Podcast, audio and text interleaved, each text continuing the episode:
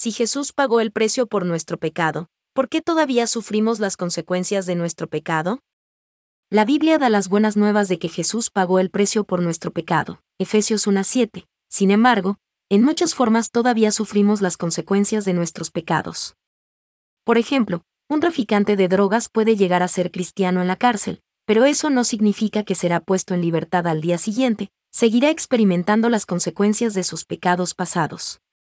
Un cristiano nacido de nuevo que cae en el adulterio puede perder a su familia, su profesión, etc., aún después de confesar y abandonar su pecado, las consecuencias de su pecado permanecen. El venir a Cristo no borra los efectos temporales del pecado, por el contrario, nuestra salvación garantiza que no enfrentaremos las consecuencias eternas del pecado. La consecuencia del pecado es la muerte, Romanos 6, 23a. Como pecadores, merecemos estar eternamente separados de Dios y de su santidad. En la cruz, Cristo pagó la pena de nuestro pecado con su propia sangre. El que no conoció pecado fue hecho pecado por nosotros, Segunda de Corintios 5:21. Sobre la base del sacrificio perfecto de Cristo, los que creen ya no están bajo la condenación de Dios. Romanos 8:1. Es importante entender que, cuando el creyente en Cristo experimenta las consecuencias por el pecado, no es porque esté bajo la condenación de Dios. Romanos 8:1, su ira, Primera de Tesalonicenses 5:9, o su retribución, Segunda de Tesalonicenses 1:8. Los creyentes están bajo la gracia de Dios, Romanos 6:15. Jesús tomó la ira de Dios sobre sí mismo, Isaías 53 horas y 10 minutos. Las consecuencias del pecado que todavía experimentan los creyentes podrían clasificarse en una de estas maneras. Consecuencias universales. Algunas de las consecuencias del pecado se experimentan permanentemente por cada ser humano en la tierra, porque todos somos hijos de Adán.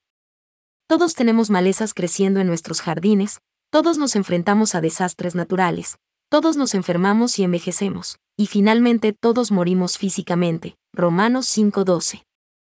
Como pecadores que vivimos en un mundo pecaminoso, no podemos evitar estas consecuencias del pecado original. Consecuencias naturales. Vivimos en un mundo de causa y efecto, donde la ley de siembra y cosecha está en pleno efecto. Algunas de las consecuencias del pecado están incluidas y prácticamente garantizadas, no importa si el pecador es salvo o no. La Biblia advierte que la inmoralidad sexual es un pecado cometido contra el propio cuerpo. Primera de Corintios 6:18. ¿Tomará el hombre fuego en su seno sin que sus vestidos ardan?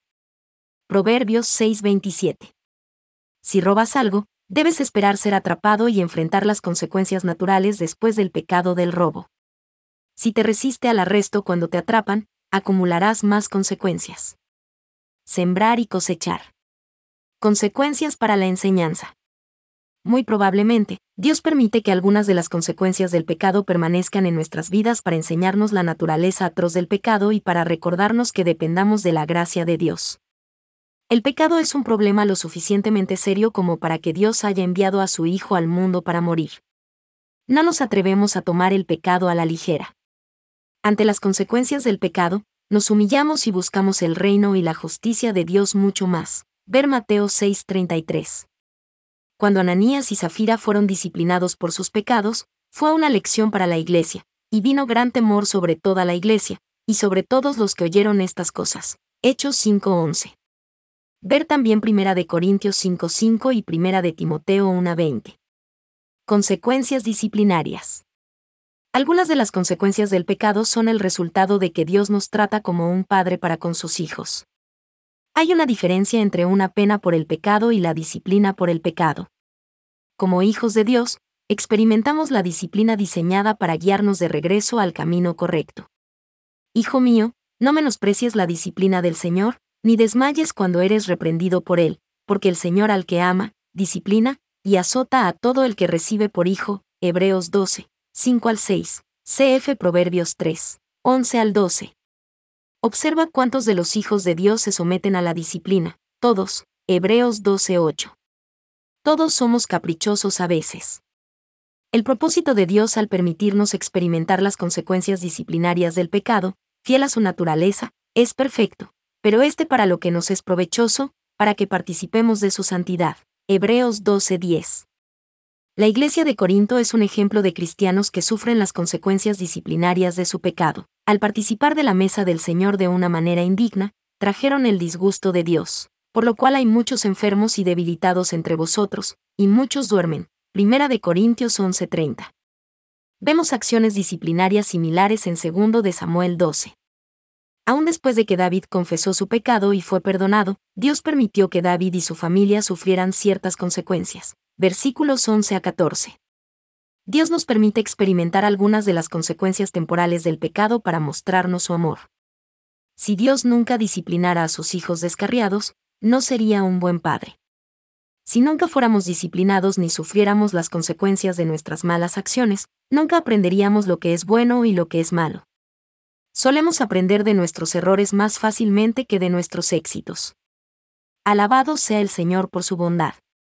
Él nos permite experimentar las consecuencias temporales del pecado, para nuestro propio bien. Sin embargo, Él nos ha salvado de las consecuencias eternas del pecado. Jesús pagó la pena por nuestros pecados para que nunca experimentemos la segunda muerte, que es el lago de fuego. Apocalipsis 20:14. A los creyentes en Cristo se les promete que la maldición y las consecuencias del pecado un día serán removidas completamente, y en todo mi monte santo no habrá nada que destruya o haga daño, Isaías 11:9, NTV.